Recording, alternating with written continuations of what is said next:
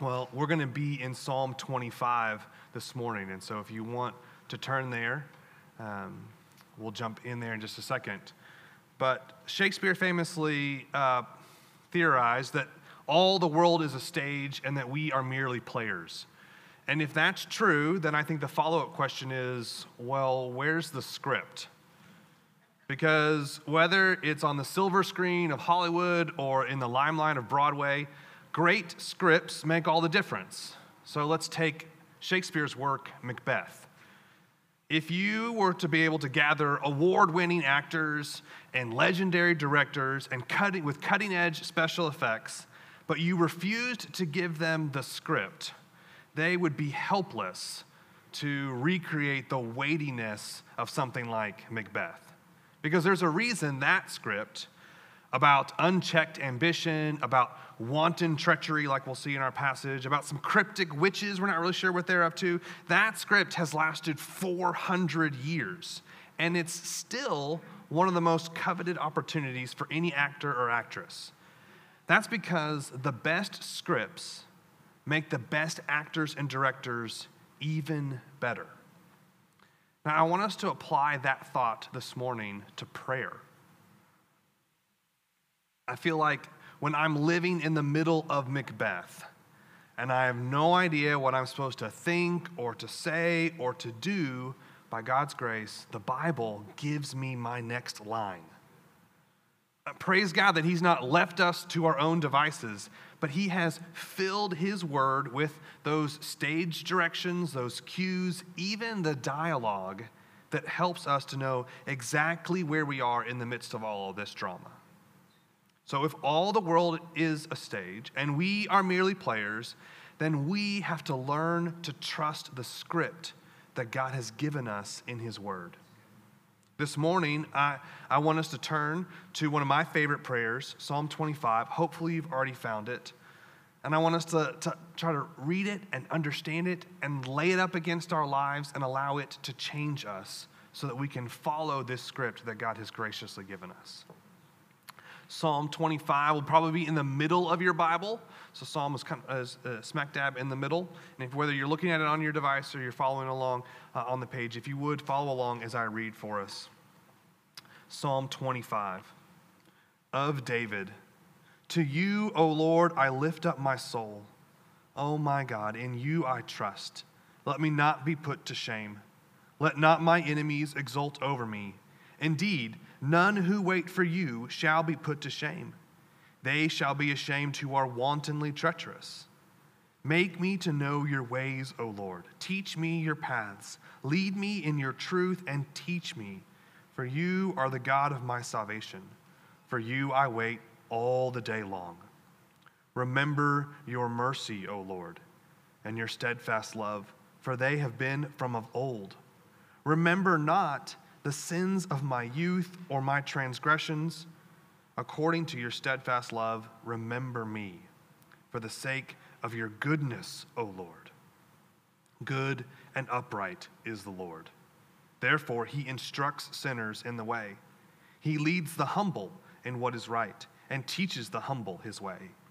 All the paths of the Lord are steadfast love and faithfulness for those who keep his covenant and his testimonies. For your name's sake, O Lord, pardon my guilt, for it is great. Who is the man who fears the Lord? Him will he instruct in the way that he should choose. His soul shall abide in well being, and his offspring shall inherit the land. The friendship of the Lord is for those who fear him, and he makes known to them his covenant. His eyes are ever toward the Lord, for he will pluck my feet out of the net. Turn to me and be gracious to me, for I am lonely and afflicted. The troubles of my heart are enlarged. Bring me out of my distresses. Consider my affliction and my trouble, and forgive all my sins. Consider how many are my foes, and with what violent hatred they hate me. O guard my soul and deliver me. Let me not be put to shame, for I take refuge in you. May integrity and uprightness preserve me, for I wait for you. Redeem Israel, O God, out of all his troubles. Often, the first couple verses of a psalm uh, give us the keys to unlocking all that follows. And, and that seems to be true here in Psalm 25. So, this psalm was originally composed by David. So, the anointed king over all of God's people wrote this prayer to God. And the bulk of the prayer is, is a personal cry for help. But he's going to end that prayer appropriately as the people's representative crying out for God to help all of the entire nation of Israel. So God is making, David is making this appeal to God. He is turning to God, to his God, it says, and he's lifting up his soul, his innermost parts, his most vulnerable parts, and he's bringing them to the Lord, to the covenant keeping God of Israel and the sovereign of the universe. He's not lifting up his soul to what is false that's what he warned us in the last psalm, in Psalm 24, verse 4, that we would not lift our, our soul to what is false. He is lifting up his soul to the only thing that is true, to Yahweh. And the heart of this appeal is captured in verse 2. He says, Let me not be put to shame. Because at the end of the day, or at the end of all of David's days, he doesn't want to be disgraced. Every other appeal in this psalm is rooted in this first one let me not be put to shame. Every other request, and there's at least 20 more requests that we find in this psalm, they all flow out of this first request. Even the one that immediately follows, let not my enemies exult over me. It's a poetic echo of the first. So his enemies if they were to be gloating over him during his life or, or even over at his grave, well, that might be an earthly picture of the eternal shame that David fears. And so David isn't just worried about this life, he's worried about his soul. He's, he's worried about those eternal parts and whether they will carry stains of his shame into the next life. And so he cries, Lord, let me not be put to shame. And, and David knows that this is the kind of request that God hears because David knows the ground rules. He understands how it's all supposed to work. He voices those ground rules in verse 3 when he says, None who wait for you shall be put to shame. They shall be ashamed that are wantonly treacherous. So these are the rules. Rule number one none who wait on the Lord will be put to shame. So, waiting on the Lord, it's a metaphor for hoping, uh, for trusting in the Lord. You don't wait on what you either don't think is coming or that you don't think is worth the wait. And David knows that God will come through on his promises, and he is absolutely worth the wait. And the, the second rule is that those who are wantonly treacherous will be put to shame. Those who, who plot and who scheme to overthrow the Lord and the Lord's will, like we see in Psalm 2, they are treacherous without cause, without reason. That's what wantonly means in this passage. They are treacherous because their hearts are set against the goodness of God and they rebel at every turn. And David doesn't want to be counted in their number. No, he wants to be counted among those who wait for the Lord. But David can't even wait without help. If he could, then all he would have to do is just ask the Lord not to put him to shame, and then he would just sit down and wait, and our passage would end at verse 3. But because David can't wait without help, he can't even wait on the Lord without the Lord working in his life. He knows he has lots more he has to bring to the Lord. He knows that the tidal currents of the world, the flesh, and the devil are going to bring him away from waiting and into wantonly treacherous. And so he asks the Lord to help. He cries out to the Lord. And he brings these five requests. That's what I want us to use our time together this morning. I want to look at five requests that come from waiting. If we want to wait on the Lord, if we want to trust in the Lord, then these are the kind of requests we're going to consistently bring to the Lord. we're going to request, make a request for guidance, for mercy, for instruction, for grace, and for deliverance. I know I got some note takers, so let me give those to you again. He's going to request for guidance, for mercy, for instruction, for grace, and for deliverance. And what's beautiful about these is they all kind of wrap together in some ways, and you'll see those different requests pop up in different sections, but hopefully we can kind of see some structure as we work through 25 and see those five requests pop up. And what I want us to do is I want us to understand these and see how they apply in our life and see how much we need them. And then we're going to borrow the little one breath prayers that David lifts up so that we can regularly pray these kinds of prayers to the God who hears these kinds of prayers. So let's start with the first one the request for guidance. Let's pick back up in verse 4. Make me to know your ways, O Lord. Teach me your paths. Lead me in your truth and teach me, for you are the God of my salvation. For you I wait all the day long. You see, waiting on the Lord is not a passive endeavor. It's not something we can be lazy about. It's not idle, it's active. It requires movement. So the imagery that David uses here is someone on a journey. Did you catch it? Make me to know your ways, O Lord. Teach me your paths. Lead me in your truth. David doesn't want to walk the paths that lead to treachery and rebellion.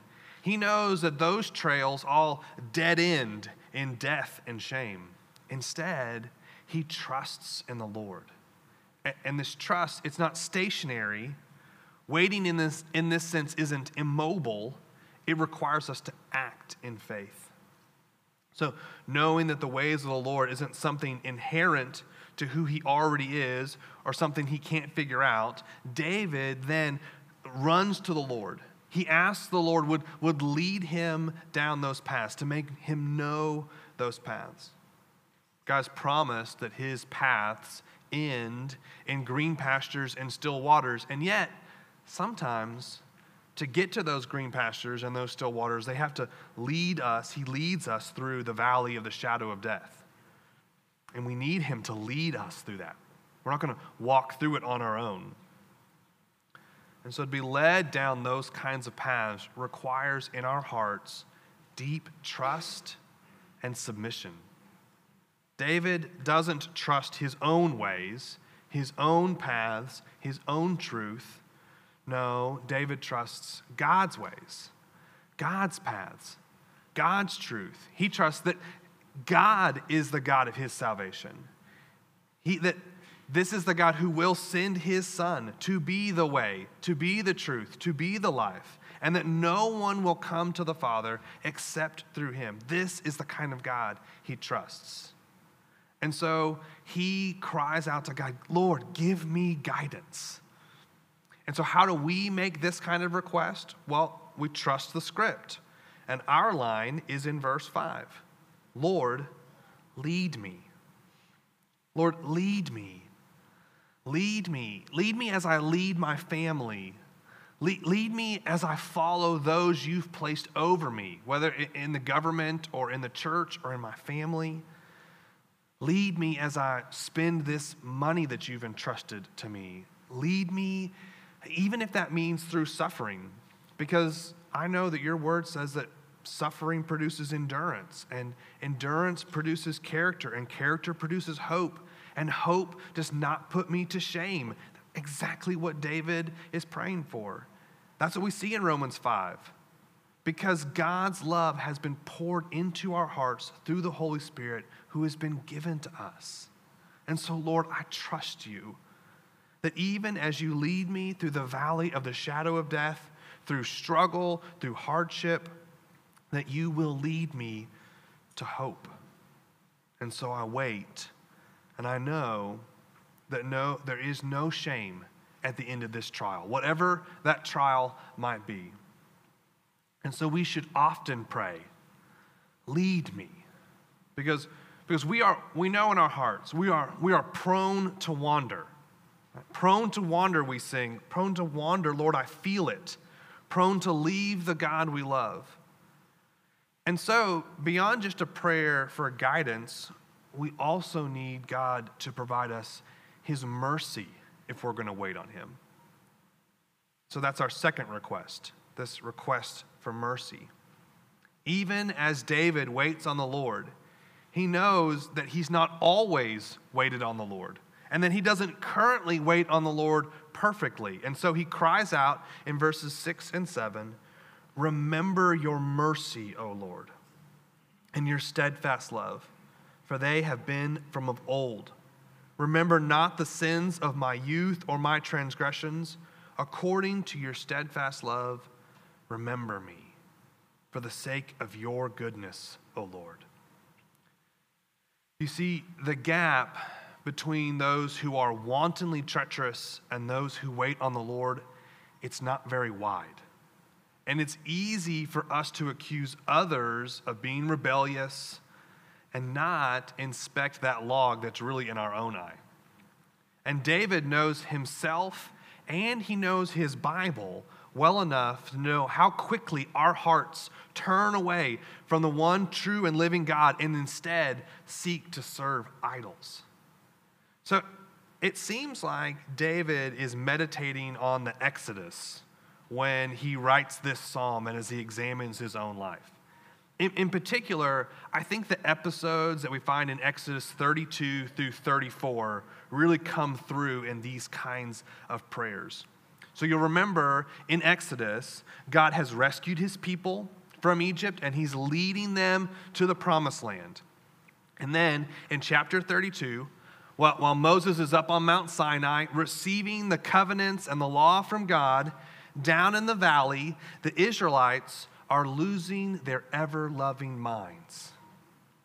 They have every reason to trust in the Lord, every reason to trust in the goodnesses of the promises and the character of God, and they've completely thrown it away and they've decided to toss in some gold and to create golden calves for themselves and to worship those. They've replaced the Creator with a pitiful creation, and they are wantonly treacherous. They haven't even left the desert yet, and already their hearts have turned from waiting on the Lord to wantonly treacherous, like that. And what does Moses do? Well, what God does is that God brings shame on the wantonly treacherous. He says, It's over. I'm not leading you anymore. You're not my people. I'm leaving you behind. And Moses intercedes on their behalf. And he brings the same kind of requests to God in Exodus 33 and 34 that David brings in Psalm 25. It's the same kind of questions. He's asking God to show them his ways, to guide them, to show mercy on them. And God relents. God shows mercy, not because the Israelites have earned it. They clearly have not earned his favor, but because God is merciful. And God reveals that his justice and his mercy are defining attributes of his name, and, and, and therefore who he is, who he is as a person.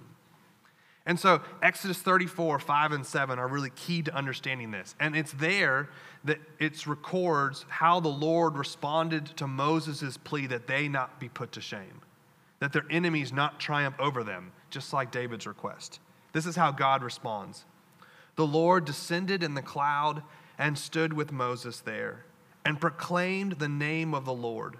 The Lord passed before him and proclaimed, The Lord, the Lord a God merciful and gracious, slow to anger, and abounding in steadfast love and faithfulness, keeping steadfast love for thousands, forgiving iniquity and transgression and sin, but who will by no means clear the guilty, visiting the iniquity of the fathers on the children and the children's children to the third and fourth generation.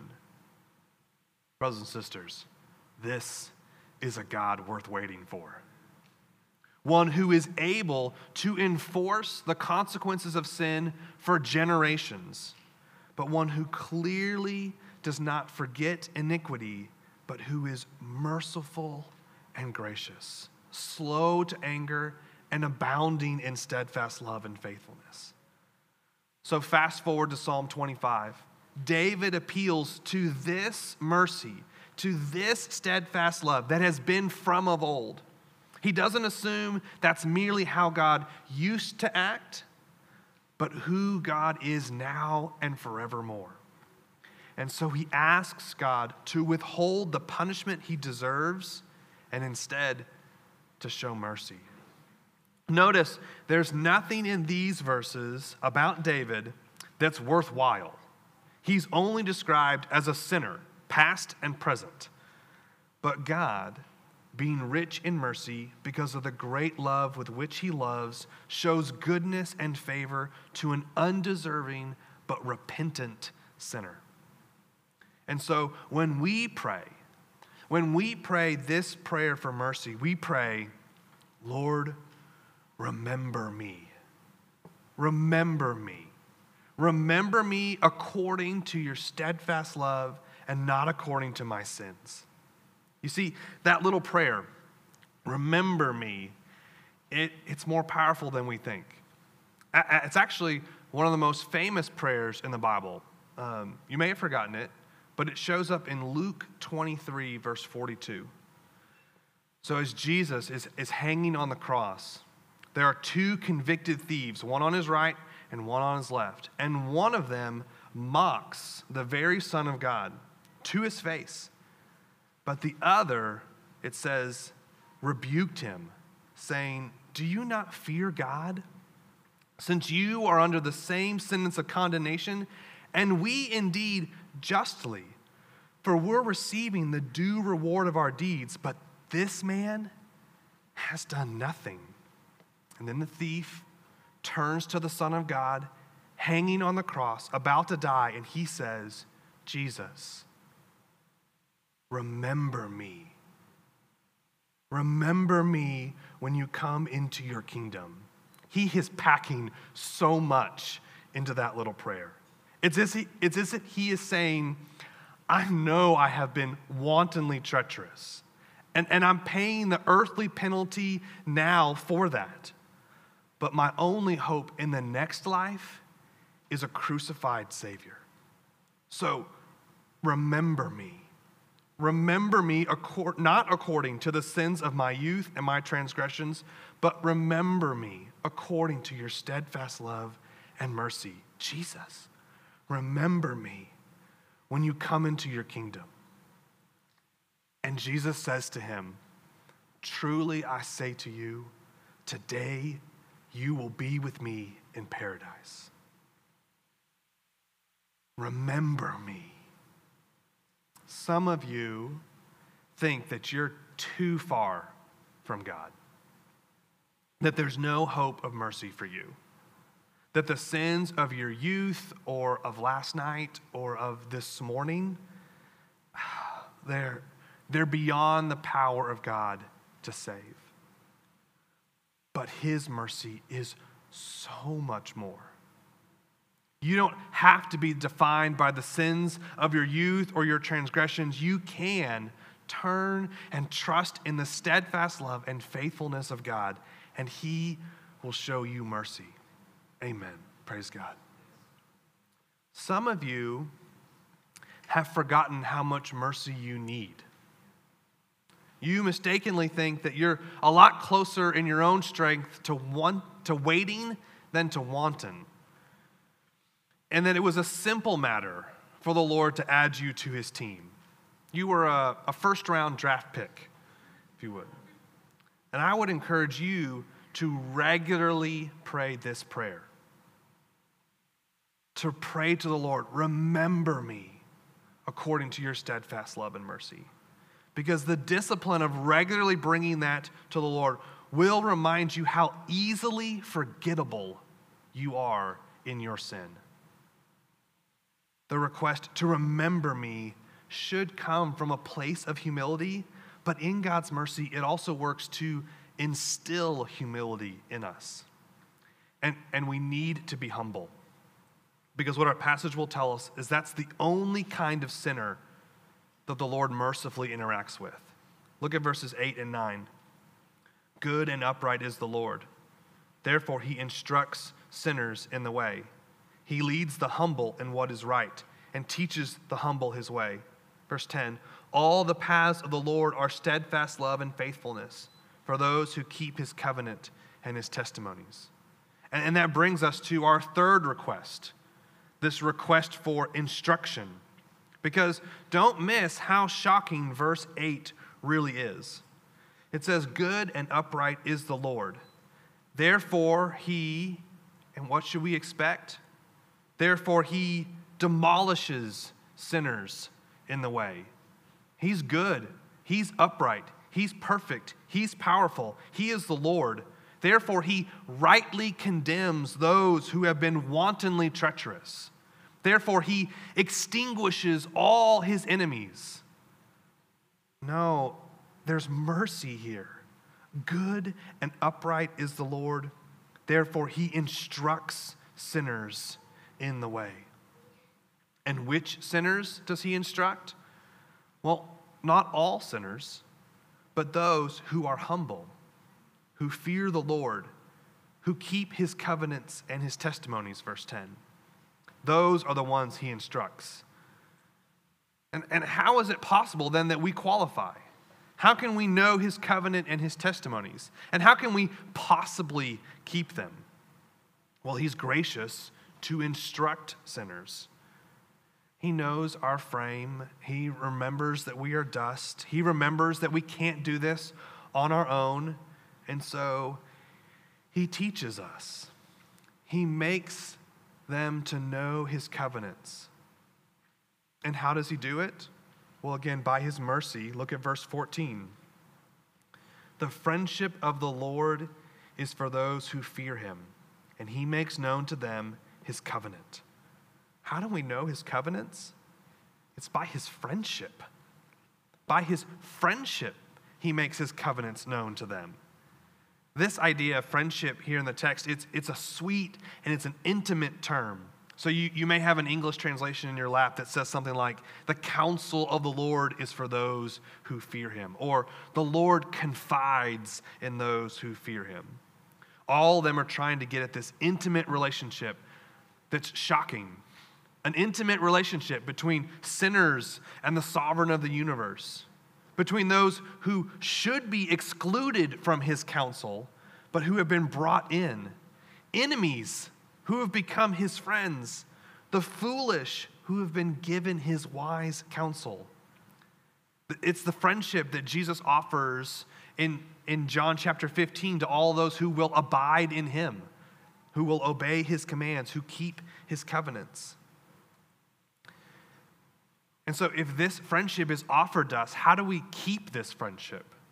Well, it's, it's offered to those who fear the Lord. To fear the Lord is to respect him, to, to know that he can't be taken for granted or, or presumed upon, uh, to recognize that there are consequences for disrespecting him, for not following him. And the fear of the Lord, it's not a place of, of sorrow but a place of great rejoicing. The fear of the Lord, it's a balm to our soul. John Flavel, hundreds of years ago, described it this way He said, The fear of the Lord will swallow up the fear of man. A reverential awe and dread of God will extinguish the creature's slavish fear. Listen to this as the rain puts out the fire. As we grow in the fear of the Lord, all other fears, and we have so many other fears in this life. As we grow in the fear of the Lord, all other fears dissipate. As we grow in our understanding of the Lord, his covenants are made clear and our hope in them is made more sure. As, as our appreciation of the, the wonder of God deepens, then his counsel becomes sweet to us like, like the whisperings of a friend. And so, how do we pray for instruction? Well, the quick one breath battlefield prayer showed up back in verse 5. when it says, Teach me. Teach me, O Lord. Teach me. Lord, Lord, I need to be taught. I, I don't understand. I, I want to follow my own ways and not yours. And so teach me your ways. Teach me your attributes. Teach me your covenants. Teach me your promises. Teach me to number my days. Teach me wisdom. Teach me your statutes. Teach me your laws. Teach me to have good judgment. Teach me to do your will. Teach me to fear you above all. And God loves to answer this prayer as a friend loves to teach a friend. And He does this by His Holy Spirit through His Word in the context of His church. That's the pattern that God has given us and how He instructs us by His Holy Spirit through His Word in the context of His church. So let me encourage you as you desire to be taught by God then put yourself in places to learn about the ways of the Lord. Examine your schedule and pray to the Lord Lord, teach me, teach me early and often this week. Lord, cause me to maximize my learning opportunities. Lord, lead me to change what needs to change so I can learn more from you. And so you need maybe need to better set aside time each day to be in God's word. You need to maybe think about some of your transition times, like your commute or while you're doing chores or, or, or, working on things around the house. And maybe you need to start leveraging things like podcasts and audiobooks and, and sermon recordings to, to maximize those times to learn from the Lord. Maybe before you leave this morning, you need to stop by the bookstall and, and scan and order a book and commit to read that book, or, or to re- better yet, to read it with another believer to better learn from the Lord. Maybe it means that you need to change something about your Saturday routine to better set yourself up for your Sunday routine. Because one of the best ways that God has set you up, set up your week to learn from Him, to learn by His Spirit through His Word in the context of His church, is the preached Word of God. So every Lord's Day, at least 52 times a year, the pastors of this church make sure that the gospel is faithfully preached to you. And, and here's what that means practically someone who loves God deeply and who loves his word thoroughly and who loves you, that person spends significant time each week, 15 hours or more, praying, studying, meditating, and preparing to explain, illustrate, and apply God's word to your life. That is a gift to you. And because it's a gift to you, I would encourage you to prioritize that gift. As you pray, Lord, instruct me, prioritize one of the chief ways God has set up your week to learn from Him and be instructed in Him. So, so come here ready to listen, ready to hear from God's word. If possible, read the sermon passage in advance. Uh, remove whatever distractions you have to when you're in here. Maybe it means leaving your phone in the car for a couple hours. Come prepared to take notes. Write down the application points. Write down specific application points. I'm going to do this this week. And then, when we're done here in just a few minutes, take the opportunity while it's fresh on your mind and with someone else to, to discuss the sermon with someone else in the room. Don't leave the room until you hear how that sermon was an encouragement or an exhortation or a blessing to someone else, and you had the chance to say the same.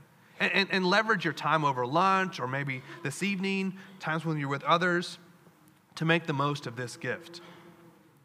Eh, these things will only deepen our appreciation of God, and it will instill more humility in our soul.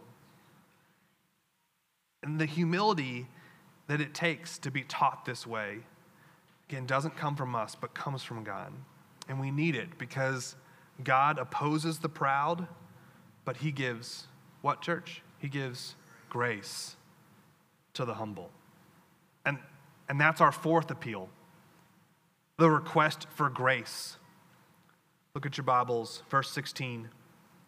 Turn to me and be gracious to me, for I am lonely and afflicted the troubles of my heart are enlarged.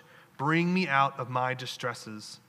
Consider my affliction and my trouble, and forgive all my sins. What David asks for now, so that he will not be put to shame, is grace. And grace is more than just mercy.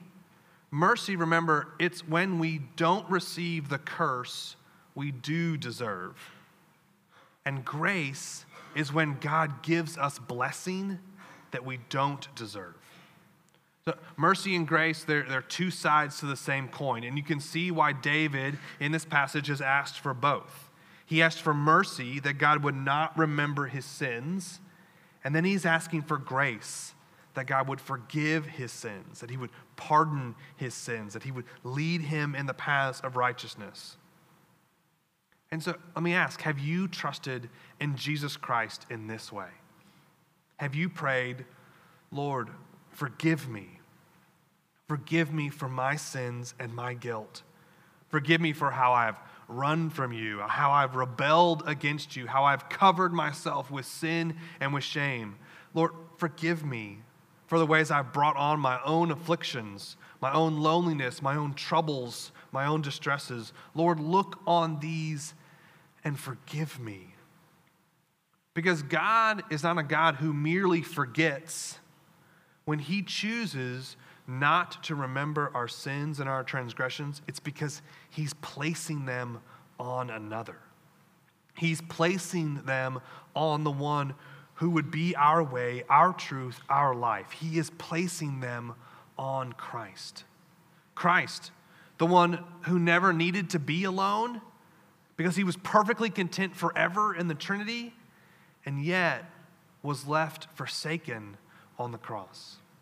The one who created all things by the word of his mouth and yet chose to remain silent like a lamb before its shears. He was smitten by God and afflicted. For our sake, he made him to be sin who knew no sin, so that in him we might become the righteousness of God.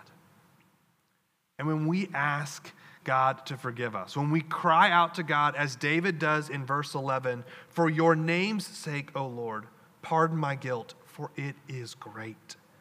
We are asking that He would take our guilt, our shame, our rebellion, our transgressions, and place them on the one who had none of those but who was willingly who willingly took them on himself so that he might pay the penalty for them in his death and seal our pardon with his resurrection. And that very one now offers to all who would pray this prayer in steadfast trust in God, he offers them pardon. He promises to forgive. If you've never trusted in Jesus Christ, I pray that you would right now. Right now, turn and trust in Christ as your only hope for salvation. Repent of your sins. Confess that they are great, but that your only hope, like the thief on the cross, is not in your strength, but in a crucified and resurrected Savior. And I pray that as you pray that prayer, that you would trust in Him for this life and for the next. And that you would come and talk to us about it. If you have questions about what that would look like, or if that's what you've done just now or this morning, we would love to know and to encourage you with it. Come find me, come find Matt, one of the pastors here. Honestly, anyone who's sitting next to you would love to rearrange their day to spend it talking with you about the goodness of the Savior, answering your questions, and helping you to walk faithfully with Him. And so tell someone about that. Ask those questions. We would love to help. Because forgive me is ever on the lips of those who have been forgiven. We are constantly praying this prayer. And God has the power and the willingness to deliver us from our greatest need, from our sin, and from the just punishment that we deserve in eternal death. And because we can trust Him with that, then we can trust Him that He has the power and the willingness to deliver us from every other lesser affliction. And that's why our final request is the request for rescue. Look as we close at 19 through 22. Consider how many are my foes, and with what violent hatred they hate me. O guard my soul and deliver me. Let me not be put to shame, for I take refuge in you. May integrity and uprightness preserve me, for I wait for you. Redeem Israel, O God, out of all his troubles. David turns here to the earthly threats on his life, which, as we have seen, stand as representatives of those greater threats on his eternal soul. And he knows that he can trust in God to deliver him from his human foes because he has trusted in God to deliver his very soul. And so, brothers and sisters, we can do the same. I don't know what enemies and foes look like for you today. I don't know how the world is expressing its hatred for you. I only know that it does hate you because it hates our Savior. And, and, and He told us that it would hate us. And, and according to verse 19, it hates us with a deep hatred, with, with a violent hatred. So we don't need to be surprised when the world hates us. Instead, we need to find our refuge in God. For there is a great blessing, according to Psalm 2, verse 12, for all who take refuge in the Lord. So I don't know if that enemy is in your home. Maybe it's an unbelieving spouse or a, a wayward child who's, who's wreaking havoc on your life.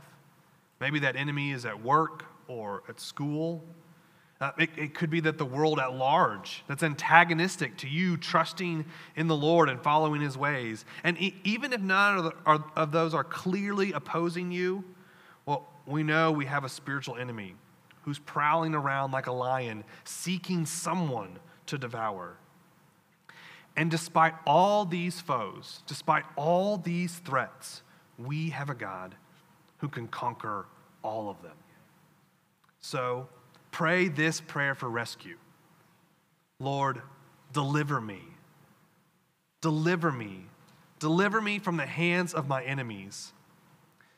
And that that rescue may not come in the way that you would design it or in the timing that you would prefer. But as we've seen, this prayer for rescue flows from a heart that is what? It's waiting on the Lord.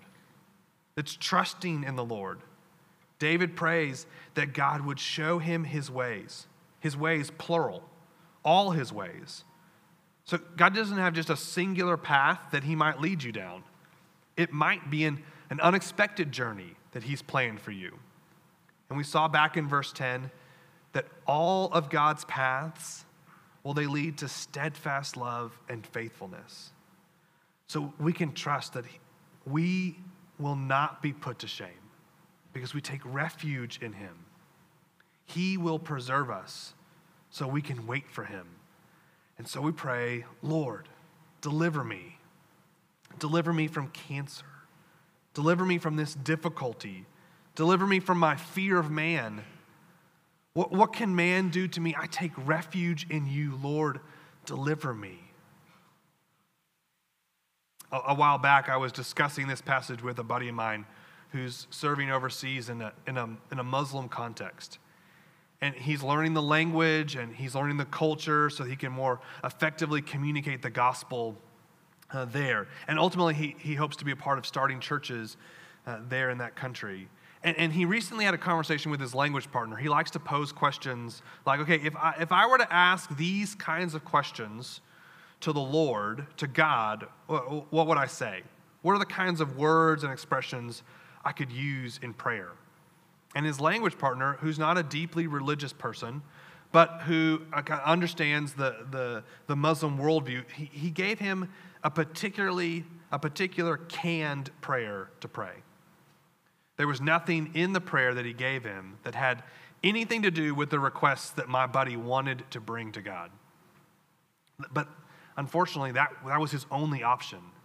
A mindless, thoughtless, impersonal, canned prayer to an impersonal God.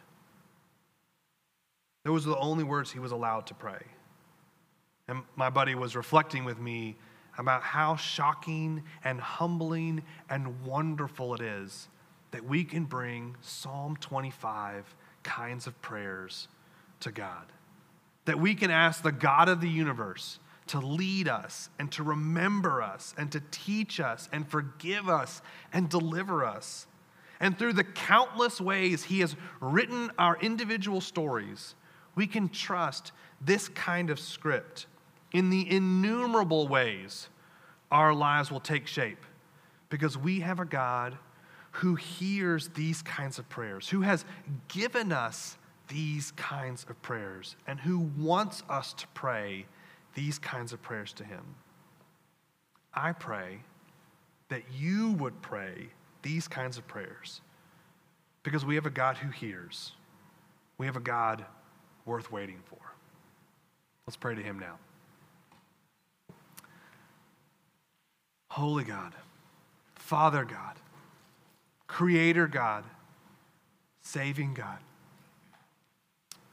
It is humbling that we can bring these requests to you, that we're not left on our own to figure out the drama and the difficulty and the hardship of this life, but we can approach the throne of grace with confidence because of the work of our Savior, Jesus Christ, who draws us to himself. Lord, we pray that we would pray early and often, and that by your grace and in your mercy, through your Holy Spirit, through your word, in the context of your church, that you would do much in our life. And that the fruit that you bear in us would be to your glory, our good, and the good of others. We pray these things in the name of our Savior, Jesus Christ. Amen.